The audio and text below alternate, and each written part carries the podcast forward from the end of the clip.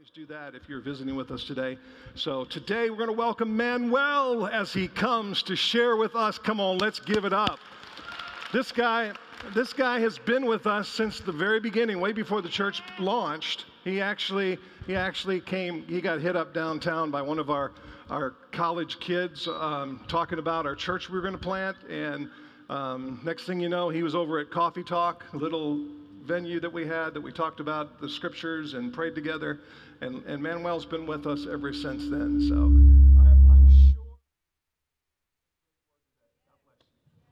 All right, thanks, PG. Yeah, that coffee talk that was that was awesome.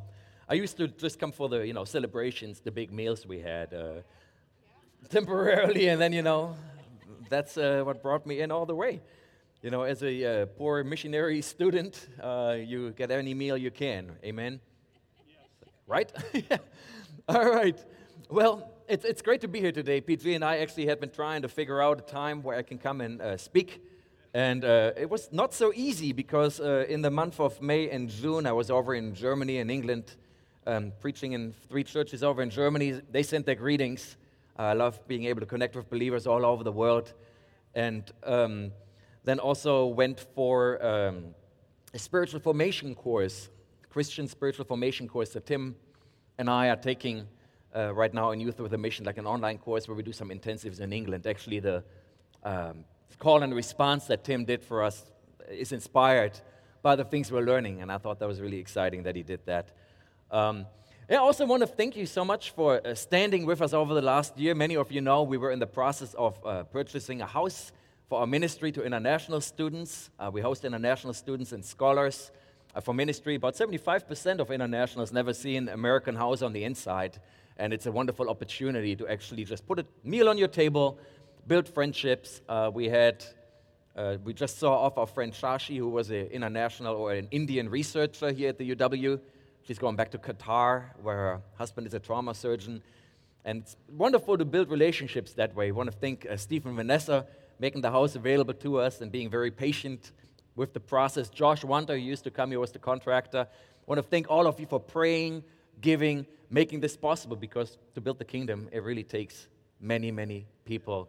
So thanks for that. And I want to ask you to continue to pray for us as we work out details and what the new things are that the Lord is doing uh, through this house at the near south side, as well as. Uh, some financial needs that we're still trusting the Lord for. So thanks so much for our prayer and standing with us, friends.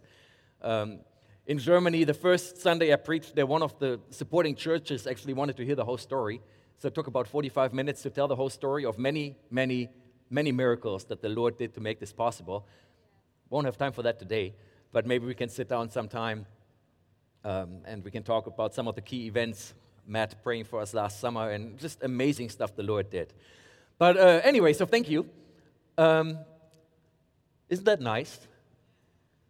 Isn't, you know, aren't you thinking, why am I in church? Why am I not, you know, in my canoe?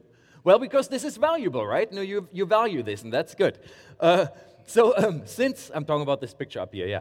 Uh, since January, as I said, Tim and I have been involved or enrolled in this Christian spiritual formation course, and it's been such a rich experience. We've been studying uh, church history. We've done projects on church fathers, desert fathers that we called Friends from the Past. Makes them very approachable. Intense people that uh, are largely responsible for our faith today and the things we take for granted, like Jesus being fully man and fully God, the doctrine of the Trinity. Amazing stuff. Um, and we've been discovering practices from the past uh, certain things that have helped people build their faith and their discipleship over two millennia, really. Uh, we've been greatly inspired by things we've learned. I'm going to give you two nuggets before I get started because they're awesome. There's this uh, church father called St. John of the Cross, and he talks about missions. And he says, Missions is putting love where love is not.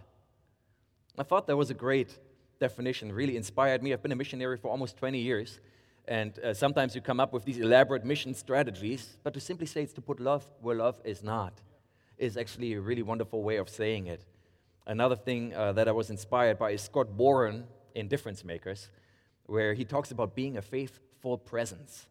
And especially now that we're doing kind of incarnational ministry, if you will, through a hospitality house, being a faithful presence in your neighborhood, at your job, wherever you are, was such an encouragement to me. And it's for all of us.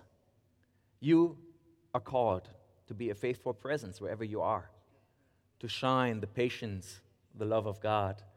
Uh, you know, you don't have to be a pastor for that, you don't have to be a missionary for that. That's our calling as a church. And those things have been very encouraging. But then there's one discipline that really changed my life, and that's what I want to talk to you about today. Uh, it's the discipline of unhurriedness. And my laptop is yelling at me, unhurriedness is not a word. Yeah. But uh, it's a concept that I will explain to you as we go along here. And I think it has the potential to change your life as well. And that's my prayer for today. Uh, I came across this concept actually in a book by uh, John Ortberg. Uh, that book is called The Life You Always Wanted. Life You Always Wanted. It's basically about spiritual disciplines that help you uh, grow in your faith and grow as a disciple of Christ. And in his chapter, The Unhurried Life, he talks about, he tells this story that I'm going to tell you. He just moved to Chicago to start a new ministry there, and he called a mentor to get some input. And he asked his mentor, What must I do to be spiritually healthy? Anybody ever asked that question? What must I do to be spiritually healthy? If you haven't, it's a good question to ask. What makes us spiritually sick, right? And after a long pause, the mentor responded and said, You must ruthlessly eliminate hurry from your life. Know ruthless and, and hurry is hard for Germans to say. So I'm going to try to say it again. You must ruthlessly eliminate hurry from your life. Ortberg said, Okay, I've written that one down. That's great. Uh, what else? And his mentor said, There is nothing else. Ortberg said, I wanted to cram as many wisdom pieces into this phone call as I could. Uh, I was hurried. I wanted to get on to my next thing, but that's all he gave me. You must ruthlessly eliminate hurry from your life. But why? If you think about it, we live in a hurried world, right? It's funny, in the 1960s, experts thought that by 1990, Americans would have nothing to do. Technology, te- technological advances would have eliminated most of our work week. We would all work about 10 hours per week, and we just would not know what to do with all our free time. Yeah, pretty funny, right? When you look around now, 60 years later, uh, you could say we're more hurried than ever before. so, something did not quite work out the way they predicted. And, uh, you know, we will buy anything that will help us hurry. Uh, the shampoo that rose to the top of the sales list was a shampoo that combined shampoo and conditioner. So you don't have to rinse and uh, and rinse twice, right? Uh, Domino's became the number one pizza chain because they promised delivery in 30 minutes or less. And their CEO even said, Look, we don't sell pizza, we sell delivery. Uh, there was this Detroit hospital that said, If you come to us to the ER and you're not seen in 20 minutes, your visit is free. As soon as they offered that, uh, business went up by 30%. We love things that help us hurry, right? We love fast food. When McDonald's came up with fast food, that was great, but not enough. When they came up with the drive through, it changed everything, right? Now we can eat and drink in our cars as nature intended. Uh, and yeah, and we can get our coffee in the drive-through, even though that doesn't really help you to hurry, does it? You know, uh, at least lines at Starbucks, which I, of course I don't go to because you know Yola's is much better. Uh, but it doesn't help you hurry. Pharmacies, right? We don't have to get out of our cars. Uh, I love flying when I have at least gold status with my airline because I get to go to Sky Priority and I don't have to go where the regular people go, right? So I can rush through check in and then I can go to TSA pre check. I can leave my shoes on, leave my laptop in the bag, and just rush through, right? It's, it's great. It's a wonderful thing. I actually picked up my niece the other day at the airport and I had to go to the United counter, which I don't fly. And uh, I had to go through the regular line at the Madison airport. Took about 30 minutes. I know, shocking. It normally takes like two. So, uh, don't get me wrong, you know, I, I love things that make life convenient. I love things that help me save time because time is precious. But what we have to realize is that hurry takes a toll on our spiritual well being. Hurry is actually the great enemy of spiritual life in our day. It can destroy our souls and it, keep, it can keep us from living well. How so? Well, in our spiritual growth, we need to renounce hurry over and over again. First of all, God is not in a hurry to change you, He is very patient, right? Uh, and when it comes to us, we are most, most of us are not in danger of renouncing our faith. Uh, the danger is that we get so distracted and sidetracked that we just settle for like a mediocre version of our faith, right? So we suffer from hurry sickness as we rush from one thing to the next, to the next, to the next. Uh, and it means that we try to accomplish more things in less and less time. Are you with me? Maybe that's not your problem. I, I know for sure when I read this, this was very convicting to me and it changed my life, as I said. So I hope I'm talking to some of you here and that this is helpful for you, right? Uh, and in this pursuit of meeting all our expectations and everything we have to do, anything that wants to slow us down is seen as the enemy, you know, maybe spiritual warfare, depending on your theology, uh, opposition, and it will be met with outbursts of anger and frustration. Right? Don't believe me?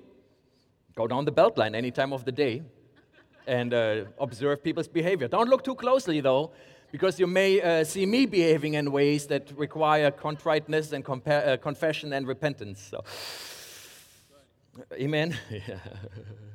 so I'm a time optimist, and somehow, anytime I want to go somewhere, I feel like it should go much faster than it really does you know, and so I feel stressed. I try to speed up. I break the law by speeding. Uh, where's Jason? and uh, maybe I even wish bad on my fellow men that share the road with me, right?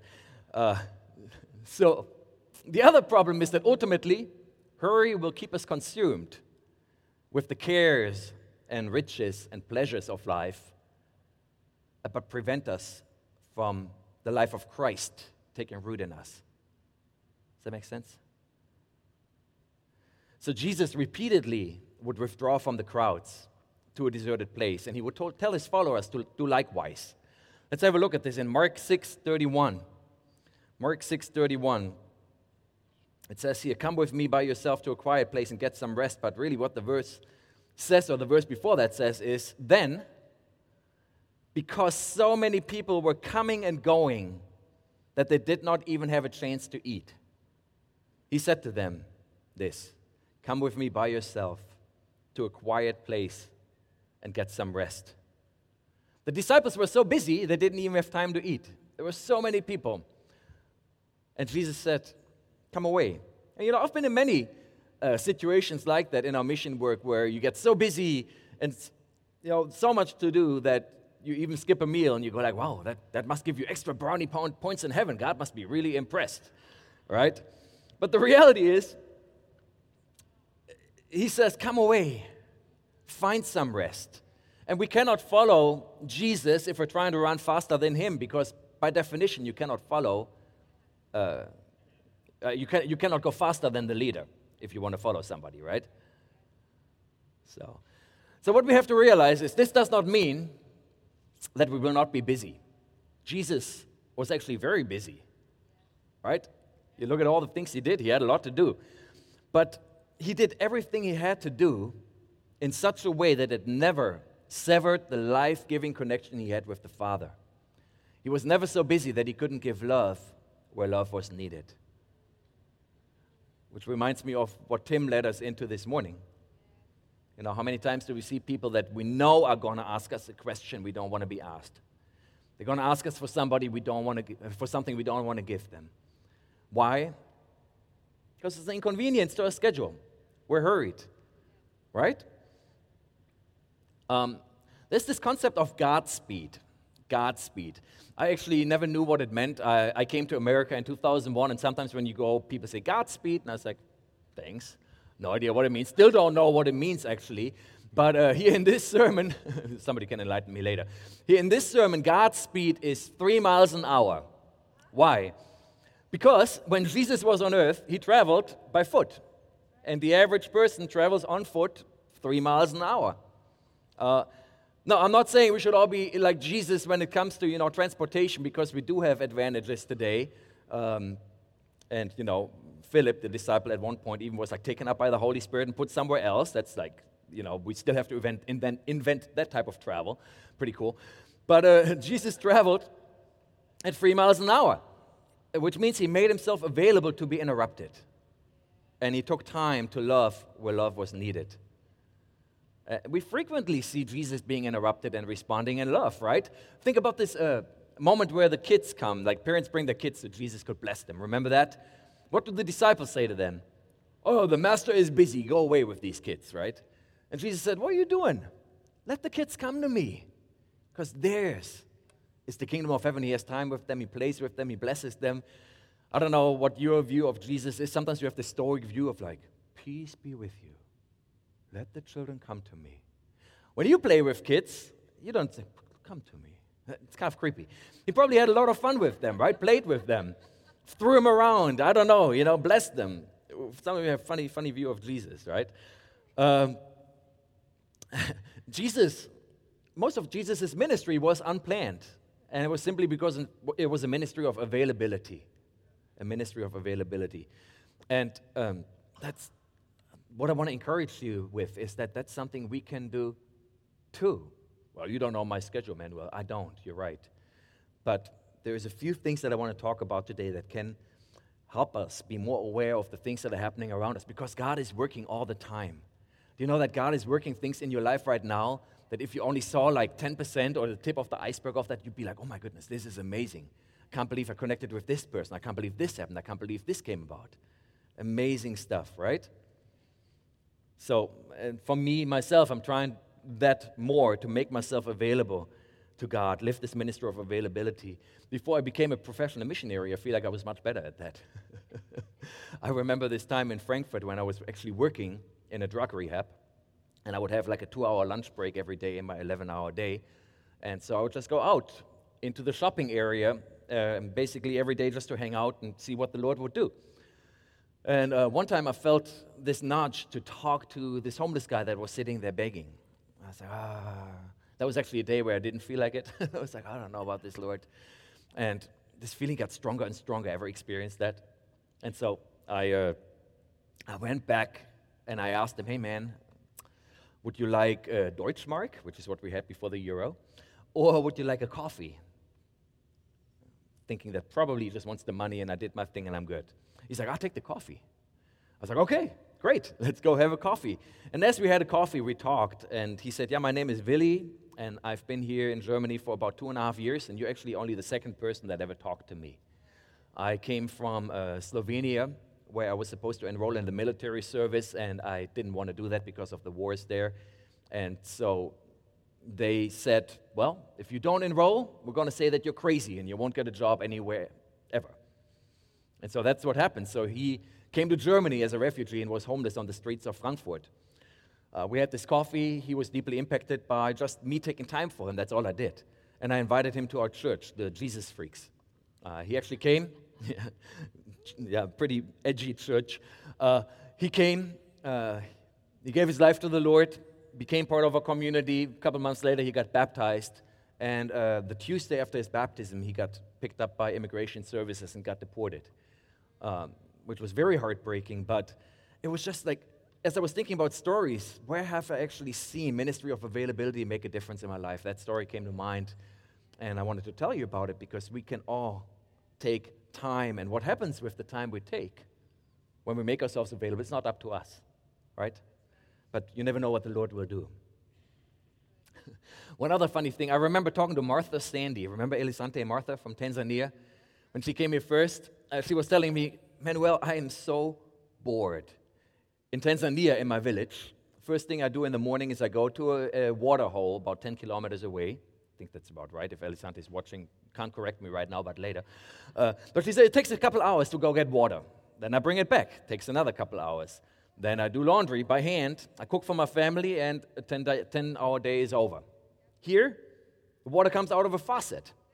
I open the faucet, I throw my laundry in the laundry machine, and that's it. What, what am I supposed to do? I'm so bored. And, you know, uh, honestly, that was kind of cute and made me smile and made me think of this. And I'm not in any way, shape, or form romanticizing life in the two thirds world, right? We have technolo- technological advances that really, really help us. Um, but what we have to understand is even though we are may, maybe rich in resources, oftentimes we're short on time. And it has a consequence on our daily life, on our spiritual health. Okay?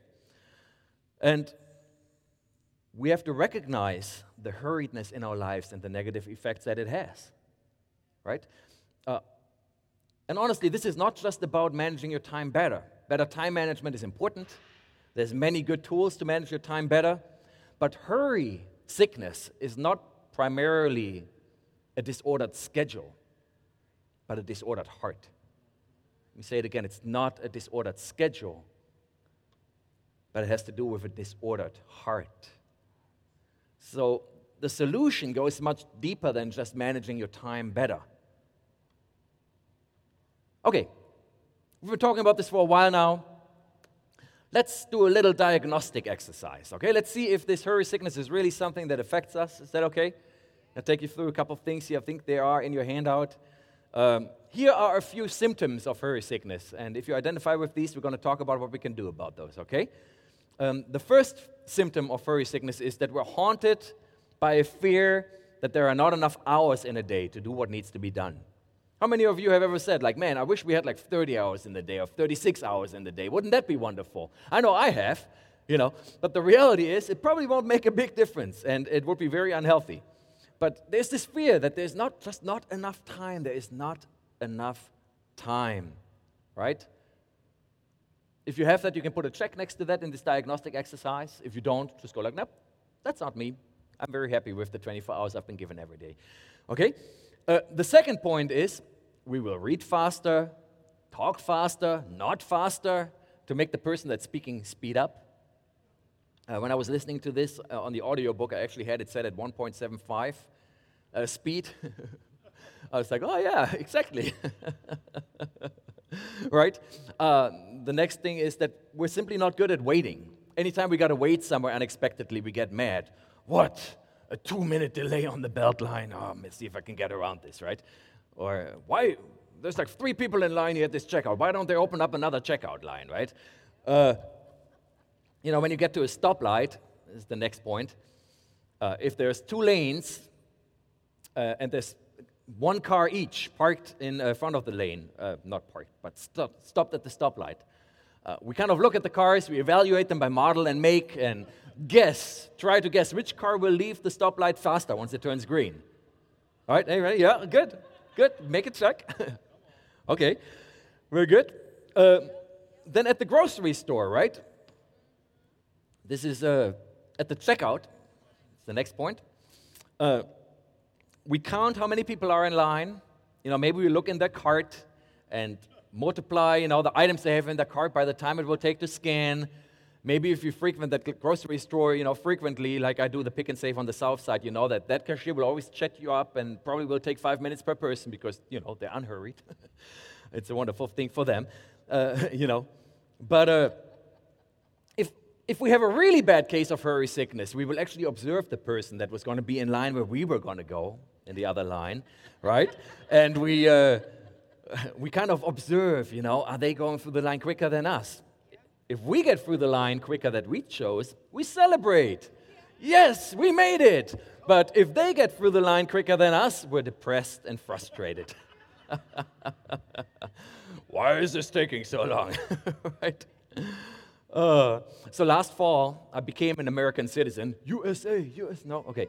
Uh, and, I, and I remember voting in my first election. So we are on the way to the polling station, and uh, we're turning left onto Olin Drive, and there's this person in front of us, and they're just not turning, even though they should, you know. And I get frustrated and I honk, and finally they go, but I miss my turn because the light turned red. I'm angry, right? I'm frustrated. My wife goes like, "What's wrong with you? Why are you, you know?" Always so hurried. There's no need to hurry. I was like, but I'm frustrated. I could have gotten through this light. Then we get to the polling station, and you know, there's these lovely um, elderly uh, people, volunteers that are helping, that are helping uh, you get your, you know, your what, what is it like? Ballot. That's it. Yeah. Thank you. Get your ballot. Are you sure they're allowing you to vote? You don't even know the words. Yes, they do. It's dangerous. Uh, so you get the ballot, right? And so I'm waiting there at the table, and uh, I see my name, and they're like, mm-hmm. I was like, it's right there. and I pointed it, and they're like, oh, okay. And my wife very gently says to me, That's rude. Why do you hurry them up? Just let them do their job, right? And maybe it wasn't so gentle, but uh, she got frustrated with my hurriedness. Um, she's not here today. She has a bad migraine again today, so appreciate your prayers for that as well. But she speaks a lot of truth into my life and certainly helped me identify hurry sickness. And in her master's in spiritual formation, she actually went through this uh, before I did. So she was very aware, and I was very unaware. so uh, she gently or not so gently confronted my hurry sickness, and uh, she was right. Right? Um, a couple other symptoms that I want to show you. One is multitasking, which of course man can't do. I hear. I've been told. Oh, it's true. It's like I can look, I can read something on my phone and listen to you at the same time, right? But then, you know, why does my wife always think that, you know, I never listen to her? I don't get it. Uh, Another symptom of hurry sickness is multitasking. You know, again, the, the car is a favorite spot for this. You can observe people drive, eat, drink coffee, put on makeup, change the radio station, read an article on their phone while driving, right? And make gestures all at the same time. Right? Yeah, wonderful. I actually brought you a, a little advertisement from the 1990s from Germany. Uh, you can see it's a little older if you look at the phone. Uh, the question is can you read that, PG? Unwear fart. Yes.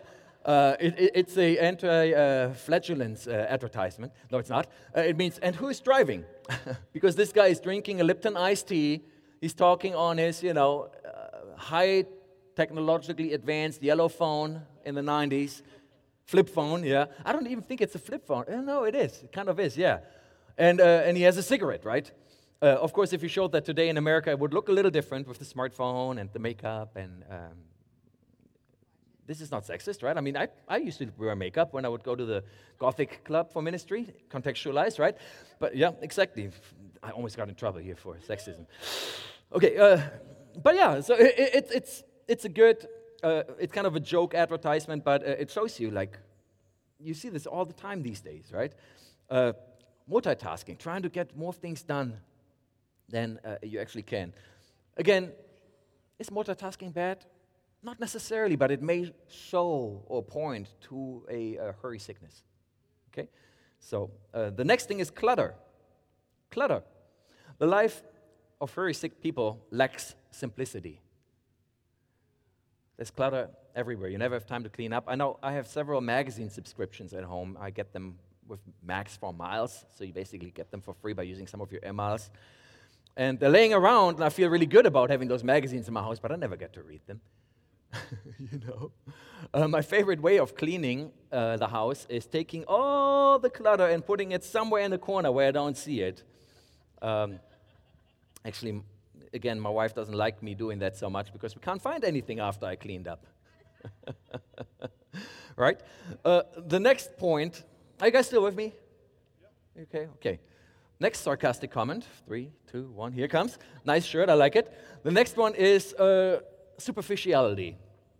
Superficiality. Richard Foster uh, writes that superficiality is the curse of our age. And this is because depth comes slowly. Building relationships requires time. Going deeper with people requires you to have availability and actually take time. Maybe you even feel that when you come here. You know, five to ten, you come in, two to ten, grab a bagel real fast, all you can do, all you have time for is a superficial smile. How are you? Great. Right? I feel that awkwardness sometimes, but what can you do about it? I don't know what the solution is, but it, well, the solution is to take time to, um, you know, maybe have small groups outside of here, to have availability, to take time to connect, right? Um, that's what I love in Japan when we're there for church. They always have lunch together afterwards. it's always fun and tasty, but requires somebody to step up and do it, so it's not that easy, right? Um, and here is the point that was mo- most convicting to me when I went through this. Hurriedness produces an inability to love. Hurriedness produces an inability to love. Yeah, as I said, when I went through this in my course, this convicted me the most. Uh, hurried people cannot love. Love always takes time, and time is one thing hurried people don't have. So, because of that, hurried people cannot love. And that really hit me, and I tried to make some changes. And then uh, one other syndrome that comes along with this, is that the right word? Symptom syndrome, is uh, sunset fatigue. Let's have a look at sunset fatigue because this is the one that's probably the most painful as you think about these things. Uh, Lewis Grant, who writes about these uh, conditions as well, calls this sunset, sunset fatigue. It's this thing that when you come home after a long day, uh, you're so burned out, you're so spent, you're so tired, you're so exhausted that you don't have time for those that you made the greatest promises to. That those that you are called to love the most only get your leftovers. You know what I'm talking about? Sunset fatigue is when you're just too tired and drained or preoccupied to love your family well. Um, I brought a little checklist again for us to take a look at sunset fatigue and evaluate where we're at. Uh, let's go through those points and uh, see where we go from here, okay?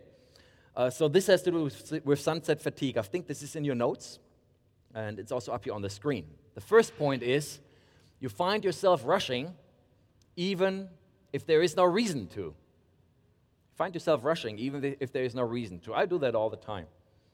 You know, I'm just like, I have plenty of time today, and yet I find myself speeding or driving fast or, you know, rushing through the day. Always like in a hurry. Come on, kids, come on, go in. Go in the car. Put the seatbelts on, right? It's like, why do I feel always under, you know, electricity or whatever? Like, why do I always feel like I have to rush and rush and rush and I cannot stop? Okay. Uh, the second point is there's always this underlying tension that causes sharp words, or sibling quarrels or road rage. You know, the smallest things set us off. It's always this tension that is there. Um, the third thing is uh, you set up mock races. Mock races just for your own self so you can get through it. Okay, kids, let's see who can take a bath the fastest. Okay, let's see who can be at the car fastest and be you know, buckled in with the seatbelt. Anybody do that? No, just me? Okay, cool. Uh, uh, the other thing is you lose a sense of gratitude and wonder. You know, this proverbial stop and smell the roses kind of a deal. Like, what, there's roses? you know, uh, you, you, lose your sense of loss and gratitude and wonder. Uh, and you can see how this would be very detrimental to spiritual life, right? Where we connect with God, where we practice gratefulness, where we invite joy in our lives through gratefulness.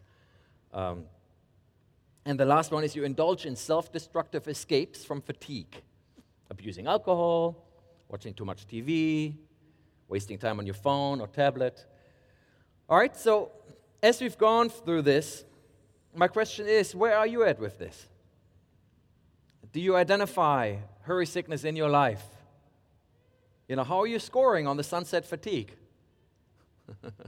oh, I, I, hear that laugh. It's kind of, yep. Mm-hmm. So, hurry is the great enemy to spiritual life because it kills love. Hurry is behind much of the anger and frustration of modern life. Hurry prevents us from receiving love from the Father and giving it to His children. You know, when I read all this for the first time, I said I felt very convicted. Um, everything I just talked about described me to a T. And I knew I needed help. And I found a few simple practices that actually did help me that I want to share with you today. Okay? The good news is we can become unhurried people, we can become patient people. Now, if you have hurry sickness, you got to know this is not a very fast process. It's a very slow process, and I'm still very much in that process. Um, some days are better, some are worse, but God is committed to us because He wants us to receive His love and give His love. Amen? So, curing hurry sickness. This is really an invitation to training. Start out small, right? Don't expect change overnight.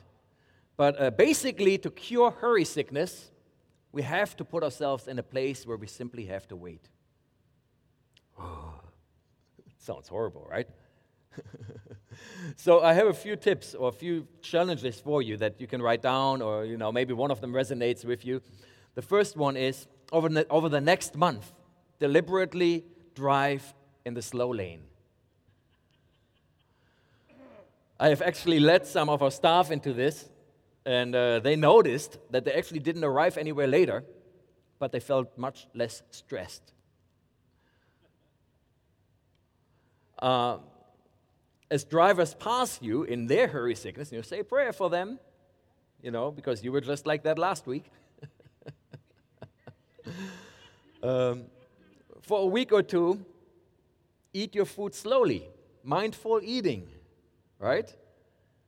Be aware of the flavors and the blessings that it is that you have this food. You know, maybe decide that you won't eat while walking. Nothing wrong with it, but if you want to cure hurry sickness, take your time, sit down, take a breather. It's also a matter of trust, right? Can the world go on without me? Does God have your world? Right? That's what the Jews were doing when they practiced the Sabbath. Can the world go on without me? Can I trust God? Um, for the next month at the grocery store, put yourself intentionally in the longest line and maybe let somebody go in front of you. I know it sounds like torture, right? But these are the practices that changed my life. Uh, I came across this idea when we lived in temporary housing over on the east side uh, before our house was finished. We were there for about three and a half months.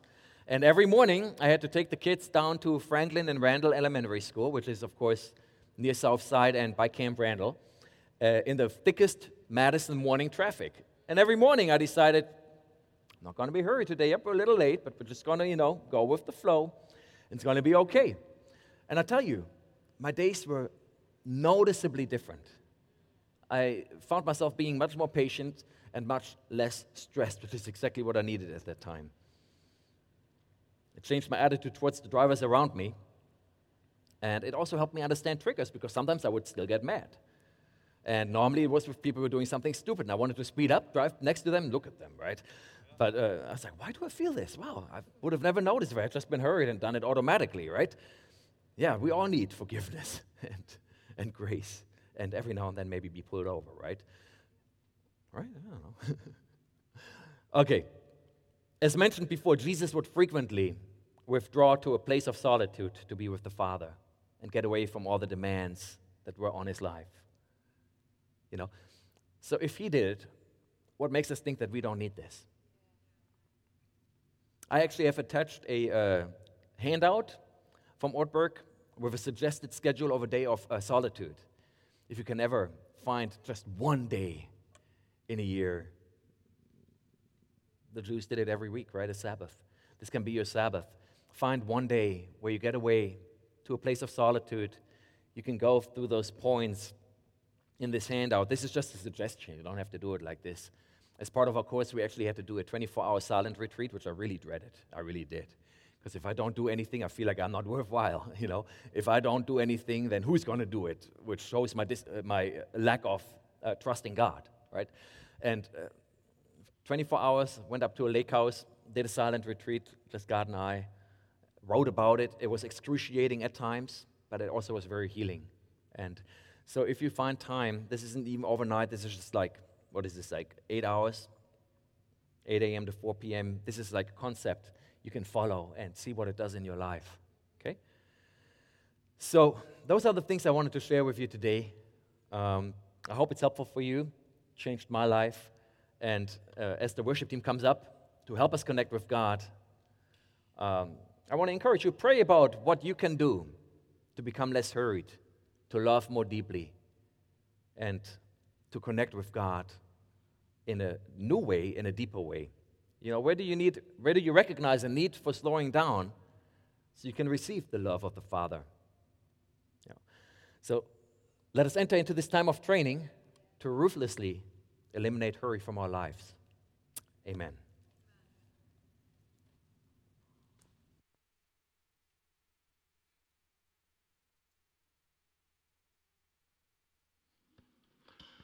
So, how many feel challenged? How many feel like he's been following you around and watching you? Man. and this is this is one of those things that's not sort of static. It's it's you know, it's in flux.